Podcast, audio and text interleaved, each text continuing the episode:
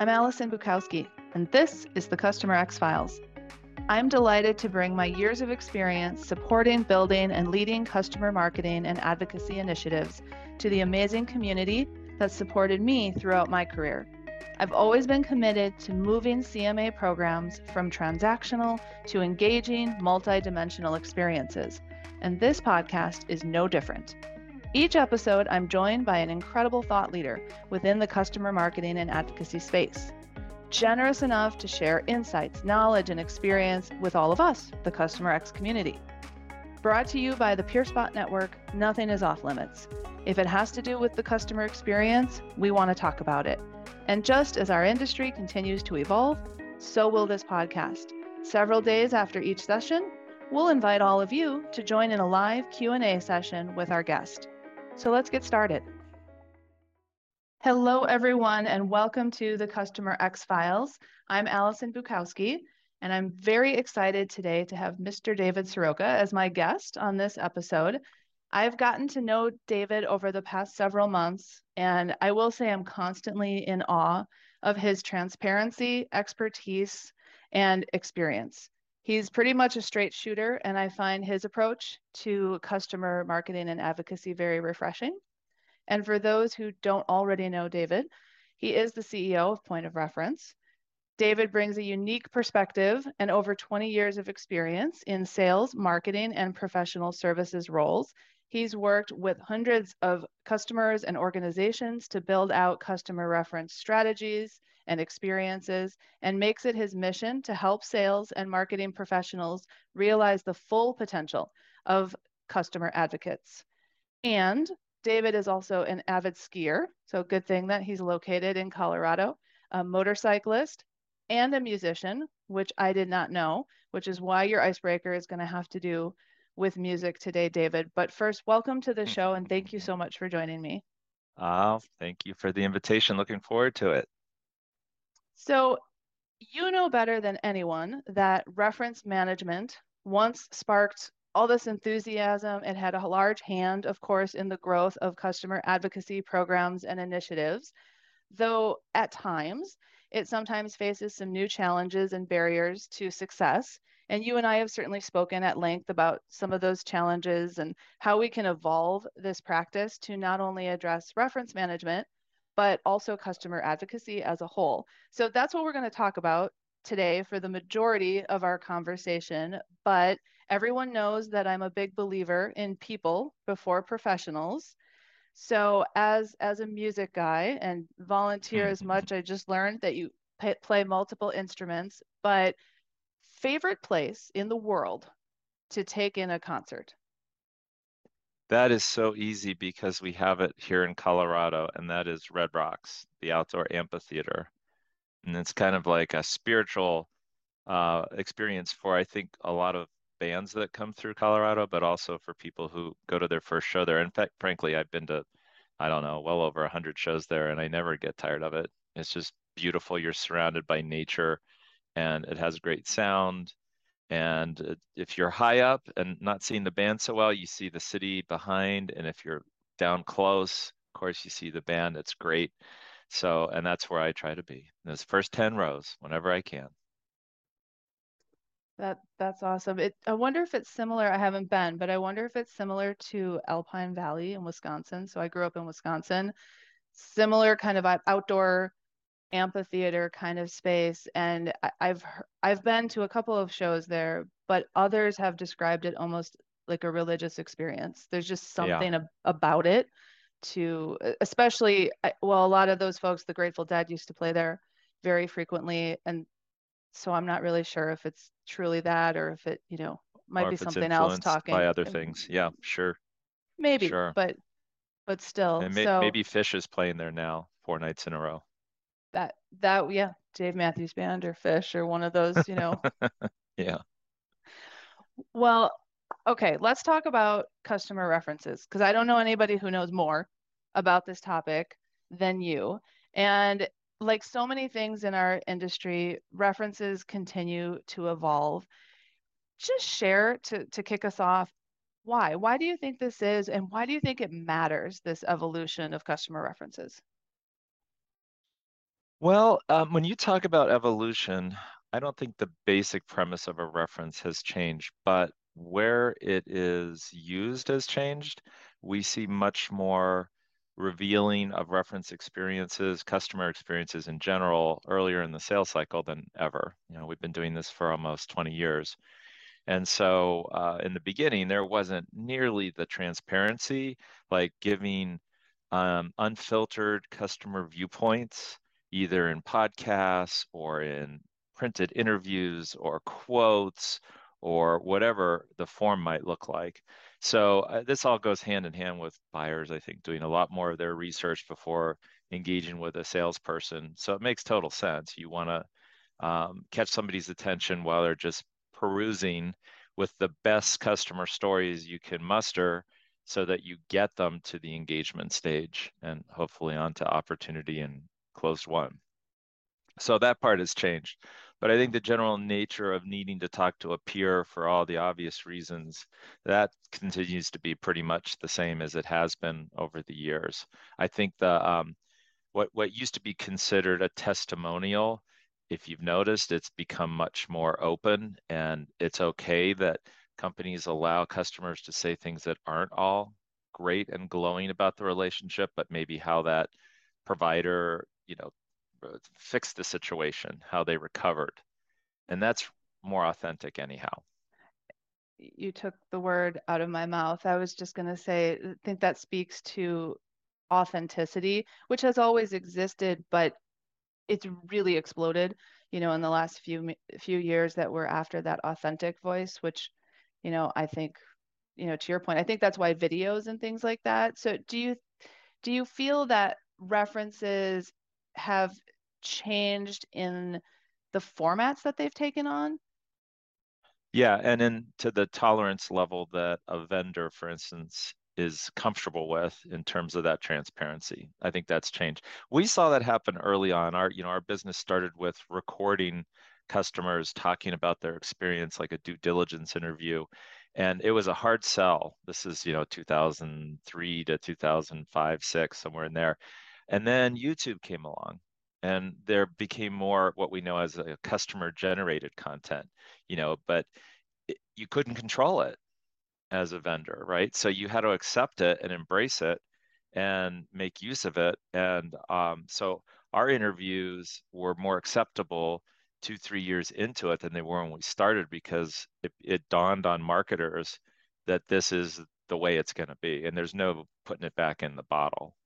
Yep and and you and I have we talked a little bit about that uh, when we spoke at the Advocate Marketing Academy conference. You know, you were very much ahead of the curve, and it must be sort of interesting to kind of watch. Like, okay, everything comes full circle, and there were a lot of questions. Um, you know, I talked about this topic, and you sat on a panel discussion, and that's why our conversation today. I had joked the type A personality in me is a little, it's not as coherent and plotted out, but these are all questions that we're going to talk about today that came from customer marketers and I and reference managers. And I think that they deserve a little time in the spotlight because I'm sure there are others that are interested in in your responses. Um, and perhaps starting with just the way that references are positioned, right? So let's we'll, we'll talk about internal positioning in a second, but I'm talking about externally with customers.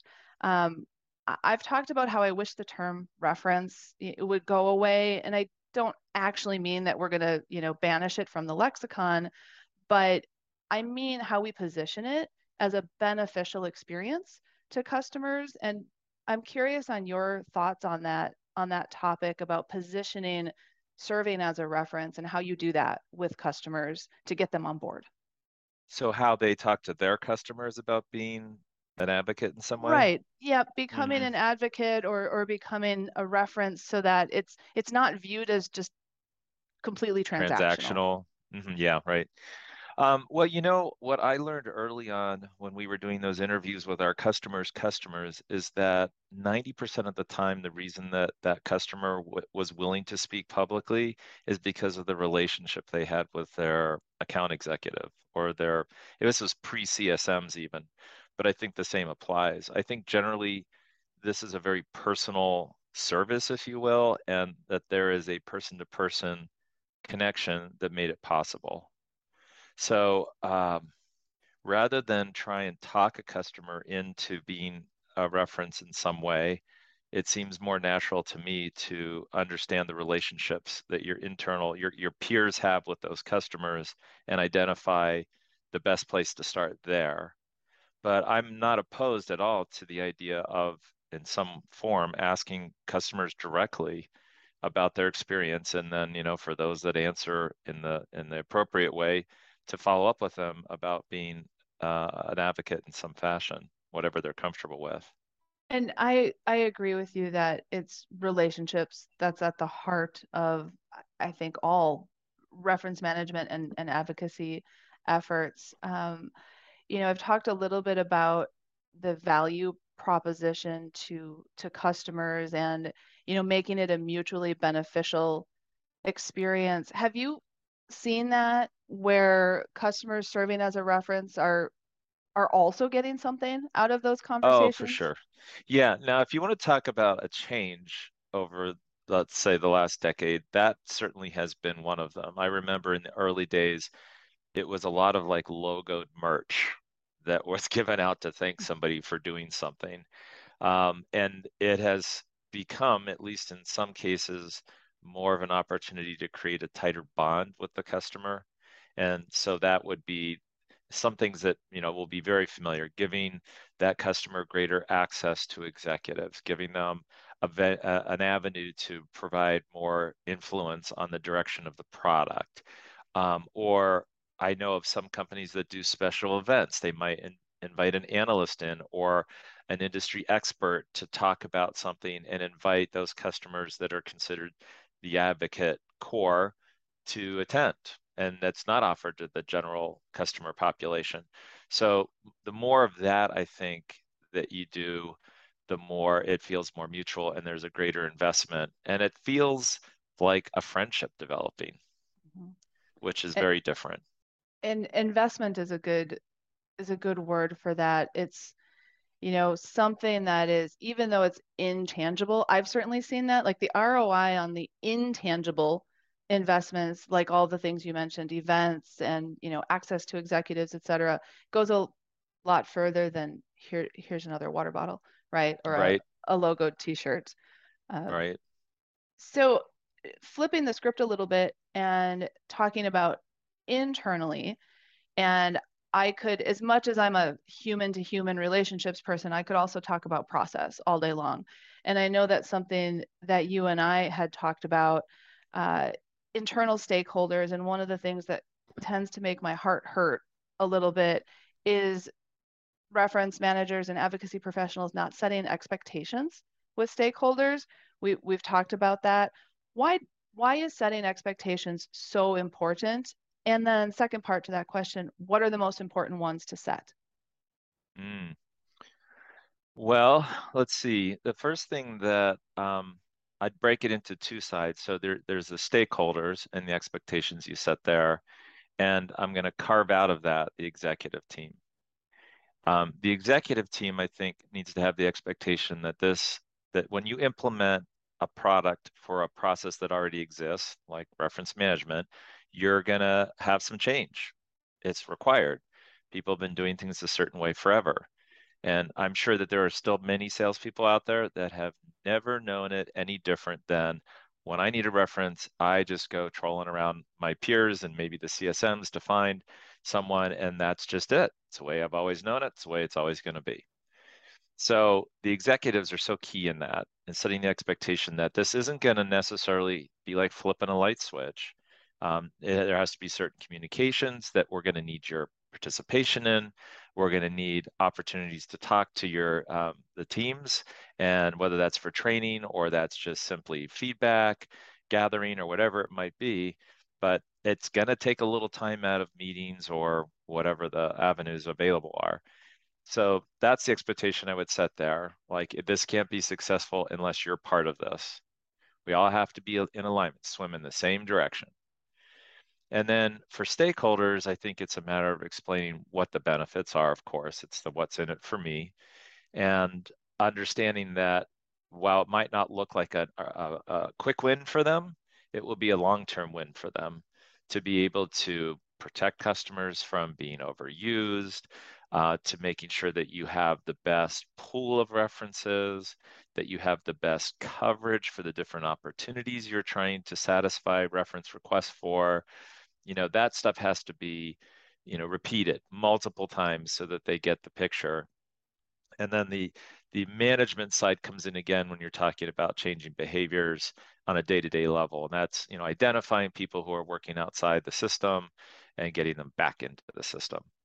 And when it comes to executives, I know this is a question that I'm asked frequently, and you're obviously an executive yourself, what have you found resonates the most to get that buy-in? Um, I love that you called out, hey, this is a time commitment, and if you want to do it, do it right and be involved. Um, how have you been able to kind of accelerate that buy-in from the C-suite?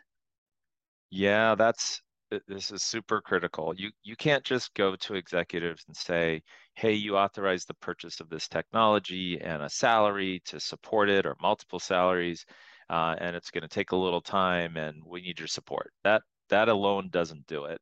What you need to do is very carefully and uh, precisely correlate your activities to the C-suites. And so every company has a set of growth goals, and it might be new areas they're breaking into, new geographies, a new product. It might be more of the same. I mean, it, it's fairly, there's four basic categories that growth goals come into. And you have to understand which ones are your companies for the coming, maybe it's quarter, maybe it's year, uh, maybe it's five years and you need to constantly show that what your program is doing is supporting those goals. If my growth goal is to break into a new um, a new segment, it's maybe a, a new group of users um, in a company. We've been working in this department, but now we want to break into this department. Well, then you need stories to support that for sales and for marketing. So you need to cultivate your advocates in that particular segment and have them ready to go, you know, pre-qualified and then you need to be able to show how many you fulfilled in a certain period of time and what influence they had on revenue and be able to show that to the executives because otherwise executives see programs like this and others and even in customer marketing in general as nice to haves or yeah we should have it. My cmo friend at xyz company is a big believer and i trust that person so i'm going to do it. I'm going to say we need it here in our company too. That's not really buying their heart you know? That gets their heads but doesn't really get their heart in it. They need to feel like there is a direct relationship between the program's activities and what they're measured by Mm-hmm. And I don't think a lot of program managers get to that point. You have to show them that they have a stake in the game, right? Um, that they're invested, which of course they are literally invested, but also invested in the success of the program, which leads me to another topic that had a lot of questions actually uh, at the conference that that you and I both attended, and that was this concept of a governance council. And yeah.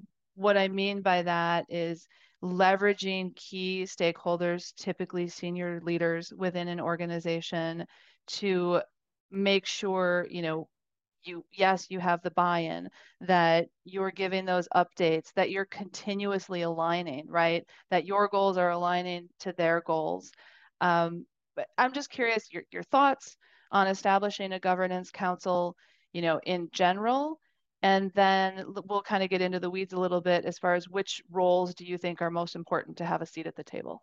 Yeah, well, as a result of those conversations we had, uh, we've actually incorporated that component into uh, our launch playbook, which has a lot of the soft side of rolling a new project, a new tool out to the to a company. And so we were always big on the stakeholder advisory board. So that would be made up of sales, marketers, you know, maybe some events people, PR, whoever, um, that are most uh, going to benefit from a program.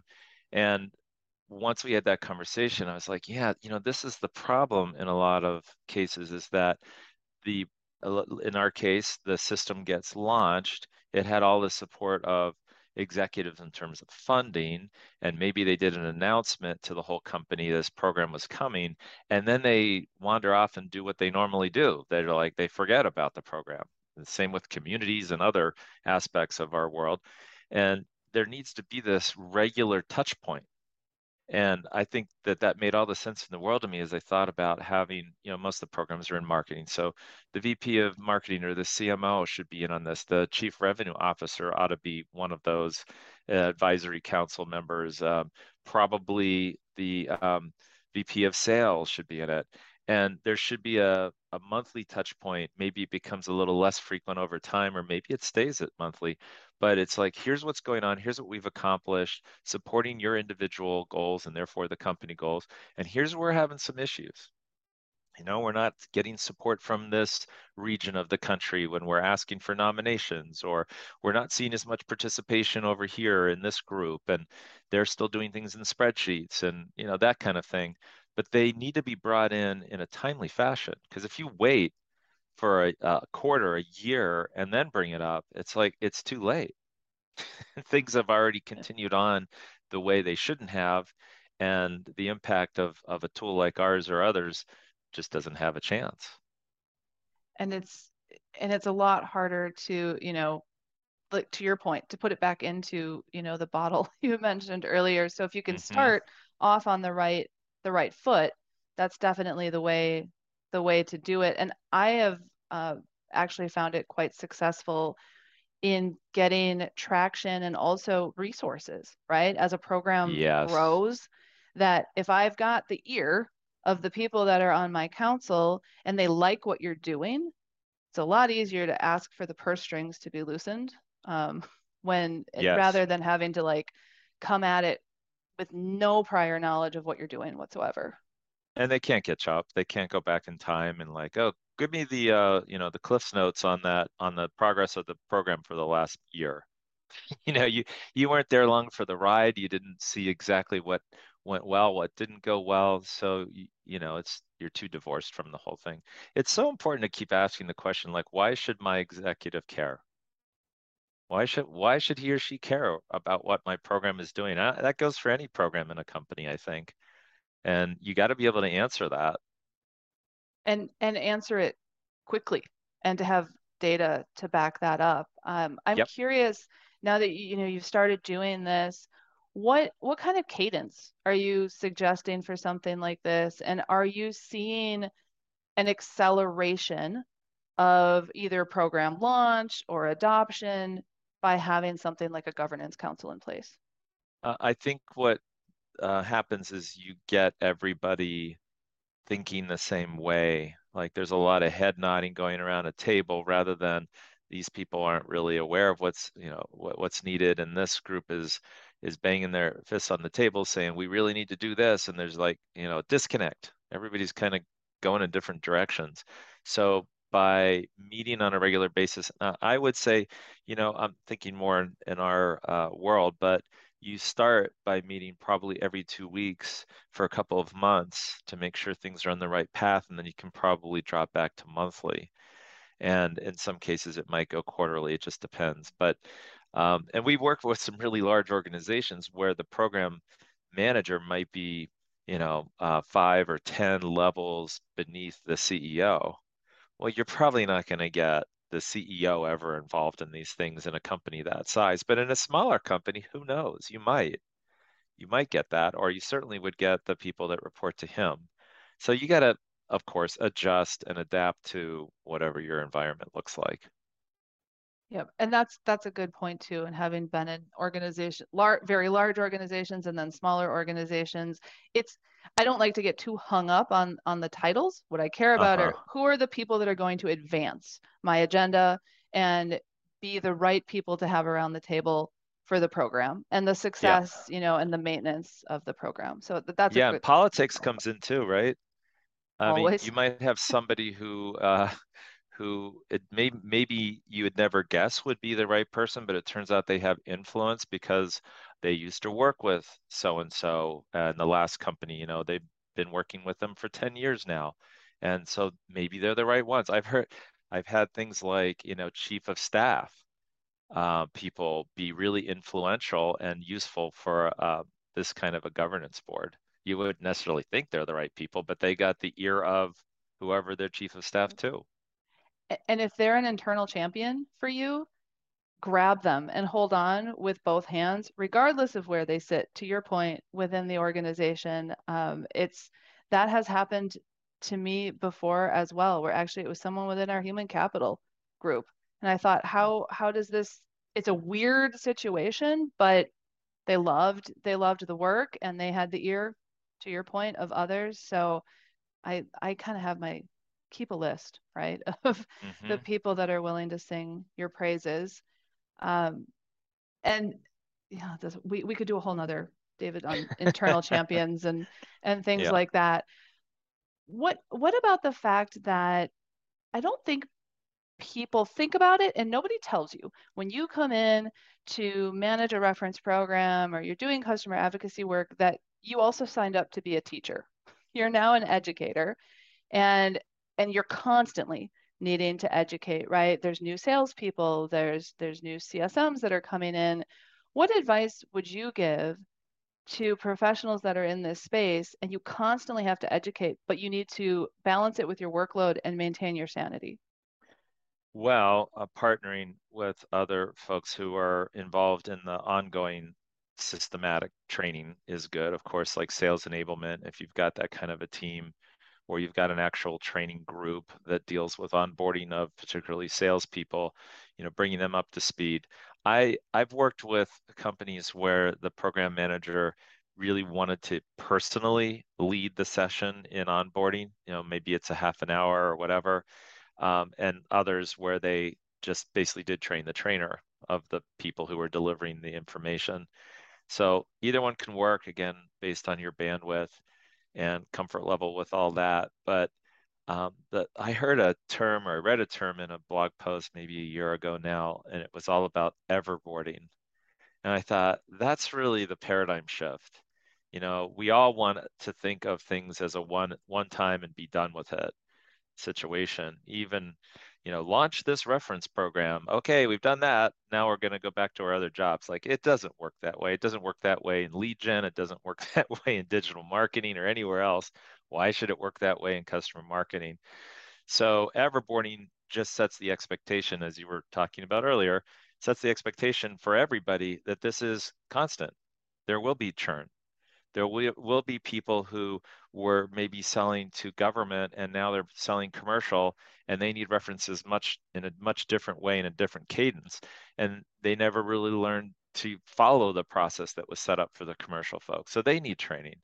And there'll be people who um, just brain drain you know they just forgot something between a need for finding a reference or whatever the solution might be. And a month has gone by. So you should offer something on an open attendance kind of basis monthly. We, you know, a lot of our clients call them office hours or whatever you want to call them, but there's just an opportunity for anybody to come and ask questions. There's a, a, a short demo of things, a discussion of how the SLAs of the program work. And, and the other thing with reference management in particular is there's such an assumption that salespeople know how to use references just because, because they're asked for them, but it doesn't mean they know how to use them well. It you know what they say they about the word what? assume. The word assume. Yes. You, yeah. ass of you and ass of me, right? Mm-hmm. Um, so yeah, that's uh, I think that's something that should not be taken for granted. That you ought to um, plan on it as part of your responsibilities.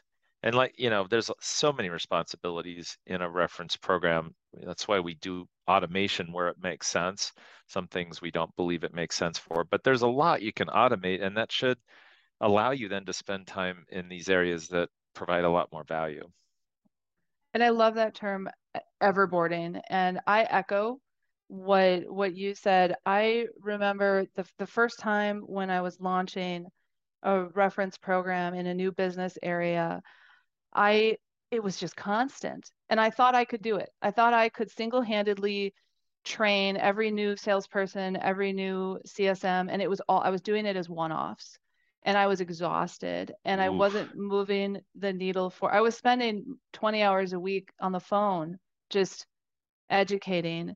uh, that's I learned the hard knocks, learned the lesson the hard way, then got a little bit smarter and inserted myself into regular training sessions, right, for sales or for for CSMs. And I encourage everyone to do that. Just get yourself a seat at at the table and make sure you're on the agenda and that way you can plus it's it, it's really nice when you hit those new those new folks that are excited and they're ready to make an impact i saw the most nominations coming in after those those training sessions because they're excited right they see the yeah. value of of the program um, and and i'll also just say it's a quick plug but i really believe in what um, lewis and michelle from Alteryx so past episode what they're doing in inserting customer stories and some of the things that they've collected from customer references in their new employee onboarding just to to share the perspective of customers. What a cool way to you know make a splash with new hires by sharing those stories and getting to have that very human element so all that to say mm-hmm. i think it's a win-win mm-hmm. yeah that i remember a company we worked with that shared you know, this is many years ago, but so they were mainly case studies and they were these interviews that we were conducting. And they built um, a whole module around listening to the uh, interview, listening to the video, whatever, and being asked to pull out what alignment, what they just said, what did it align to in our value proposition? So exactly. it really does clarify that for a salesperson to hear it rather than their sales manager or the training group at onboarding like hear it straight from the customer it, mm-hmm. it's the same as customers talking to customers exactly customers and it, yeah and i love it and i love organizations that are very intentional with that so a shift here to two questions that are extremely tactical but you'll probably smile when i ask these questions because they're asked every single time I'm at a conference, I'm having a conversation, talking to somebody about launching a, a program. Here's the first one legal barriers. They've always posed a challenge for reference managers and getting sign on or sign off. In your vast experience, what are some ways to handle some of these barriers and maybe remove them?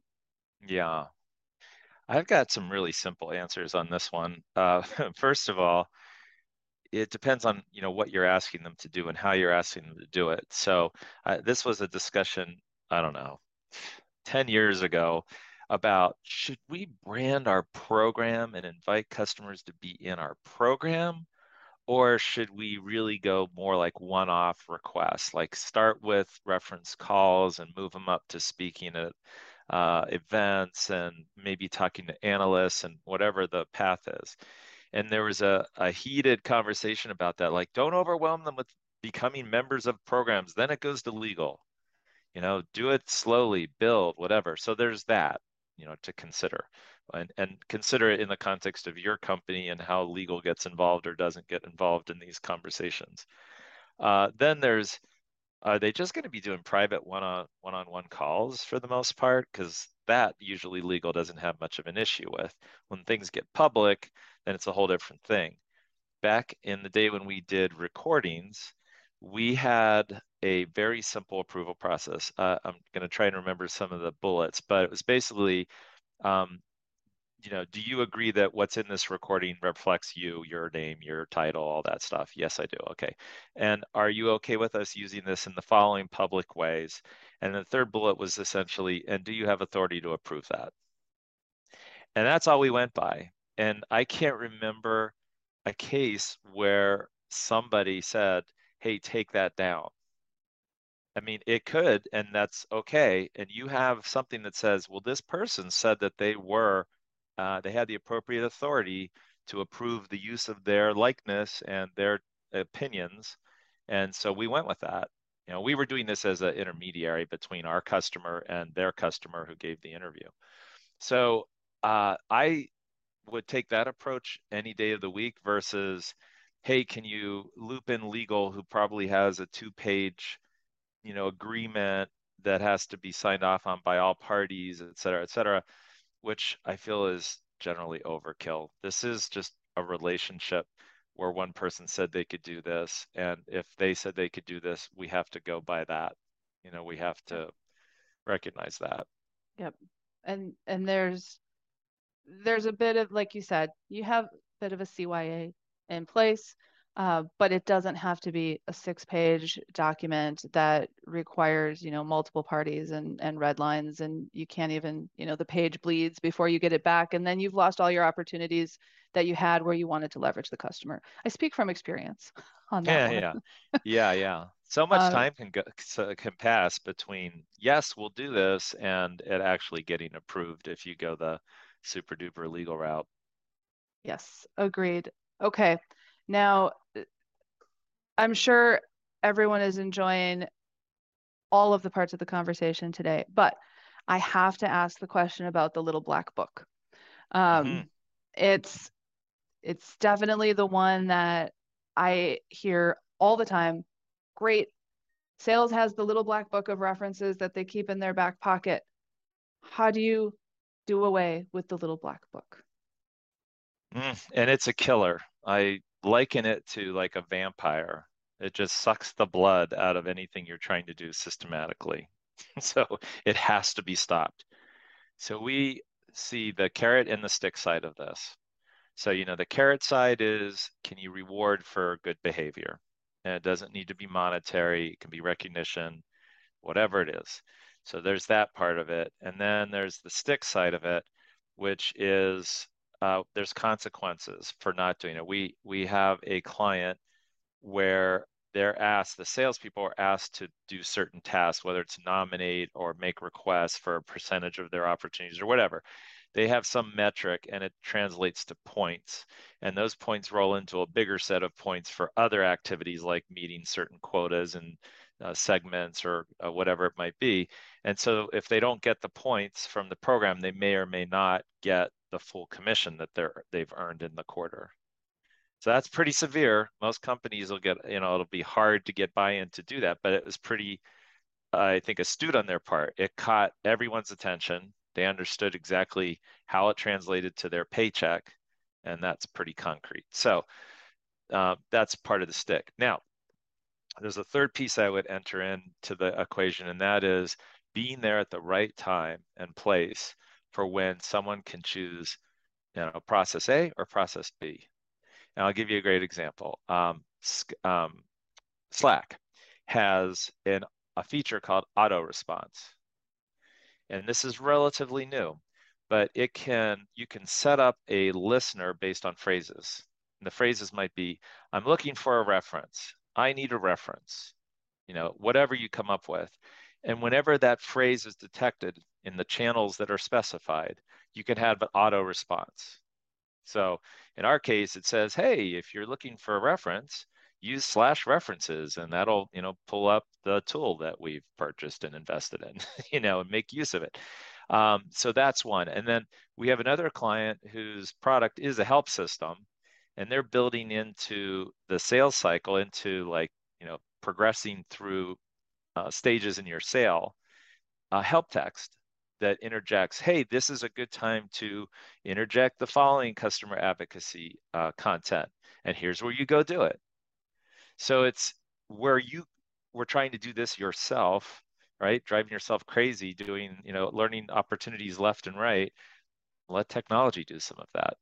Our system does the same thing. When when somebody changes their stage to a particular stage has been configured in Salesforce, a message pops up. Hey, there are references available. Yeah. Would you like to take a look at them?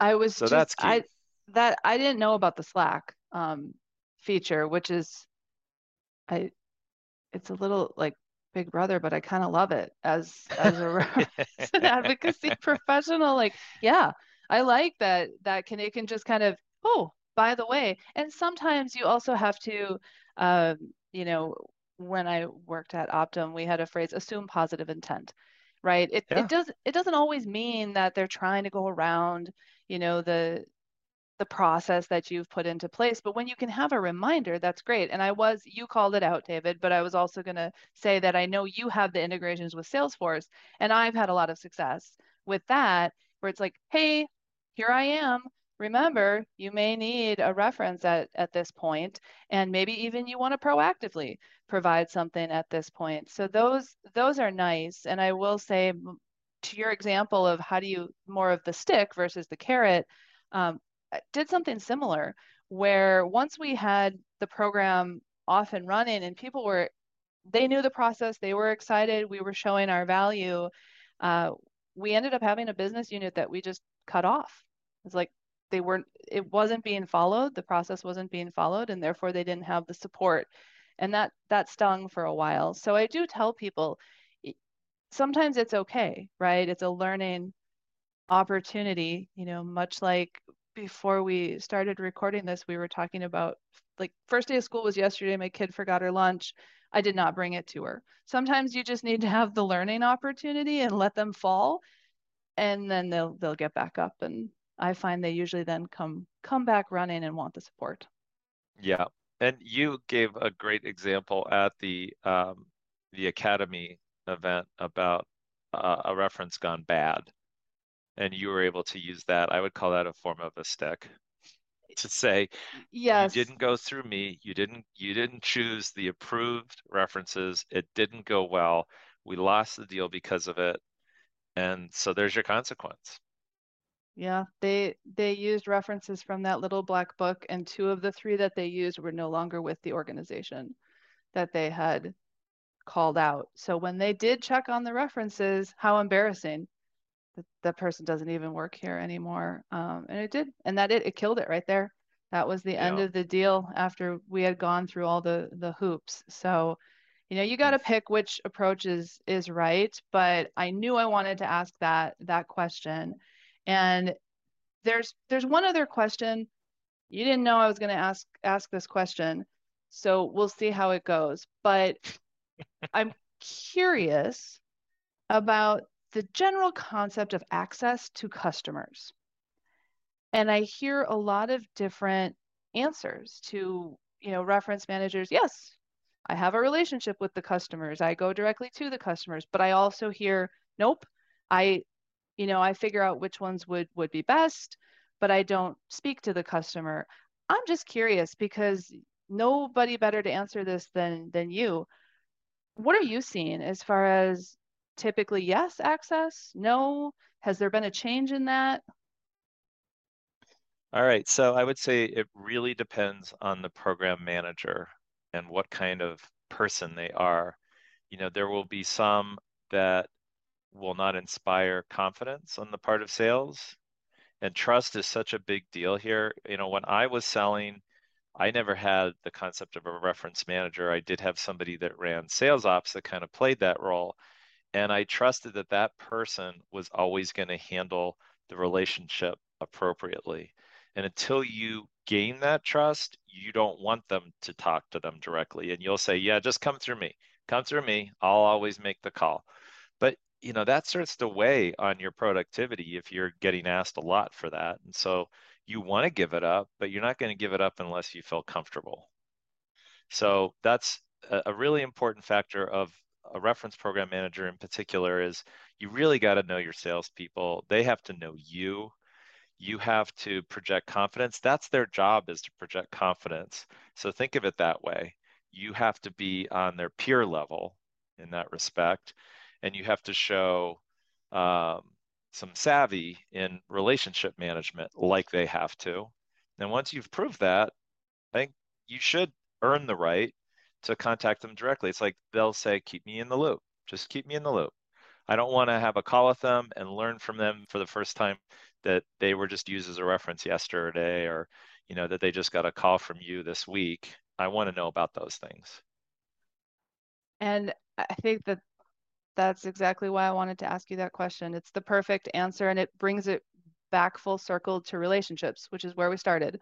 At the top of this call relationships internally and externally. And as we wrap up here, I'm curious for the group here, what is the best piece of advice that you can give to our community on any topic? Well, if if your role involves interfacing with salespeople, really understand their world. That's so important.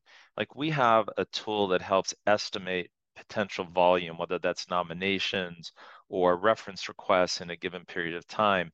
But it's all based on knowing some key things about the sales process.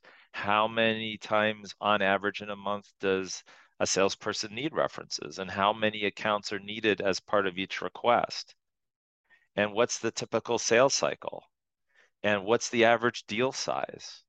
you know you need to really understand all those things and i think a lot of people in on the marketing side don't feel the need or maybe just is never impressed upon they can get some value from knowing those things but i think until you know some of the specifics and how they work not just oh what kind of content do you use and where but really what's your sales cycle look like you know what kind of challenges do you run into and where do you run into them in a, in a way that advocates could help.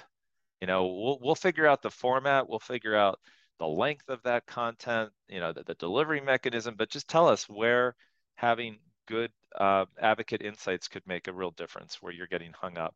Until you really know that stuff i don't think you can really be that effective. That, and i think salespeople smell that. Yep. I think that that's excellent advice and it goes back to what we were just talking about with building trust and mm-hmm. strengthening mm-hmm. relationships. It's it's a definition really of compassion. It's walking a mile in somebody else's shoes. That's the fastest way to build that trust and aligning what you can do with the goals of you know your stakeholders your customers anyone that you're trying to to help within your role so that's that's fabulous uh, thank you so much for sharing your wisdom with us today. There's so much great information here. It's it's been a pleasure. And for those of you who found this conversation as interesting as as I did, you're sitting there, you probably have more questions. Uh, maybe you have five more questions about the little black book, but you'll certainly get a chance to ask them I, and continue the conversation with the rest of the community. I did ask David, and he agreed that we'll have one of our peer perspectives sessions because that's my favorite part why i decided to launch the customer x files so that the conversation doesn't end but next time it can include you. So david thank you again very much. I really appreciate your time. Thank you for doing this Alison. I speak on behalf of the community. We all appreciate these opportunities to dig a little deeper into the various aspects of our world. Yep that's that's why i love what i do and why i love this community. It's the most open group of people that I will ever have the privilege of working with. So thank you all for listening, and we will talk to you next time. Thanks for joining us for today's episode of the Customer X Files. Don't forget to follow me, Alison Bukowski, on LinkedIn, where you'll find information about our Peer Perspective session, your chance to join the conversation live on each episode's topic, ask questions, and network with your peers. Customer X Files is brought to you by PeerSpot. In a market full of hype, PeerSpot's buying intelligence platform is where tech pros go to get practical, reliable information on enterprise technology. You work too hard to build strong customer relationships. It's time to leverage those relationships in a way that maximizes value for your organization and minimizes customer effort. PeerSpot's approach to customer driven content empowers customer marketers and advocacy professionals that strive to achieve the gold standard within their industry. For more information, check out marketing.peerspot.com. And to keep getting this show in your podcast feed every time a new episode drops, subscribe wherever you get your podcasts.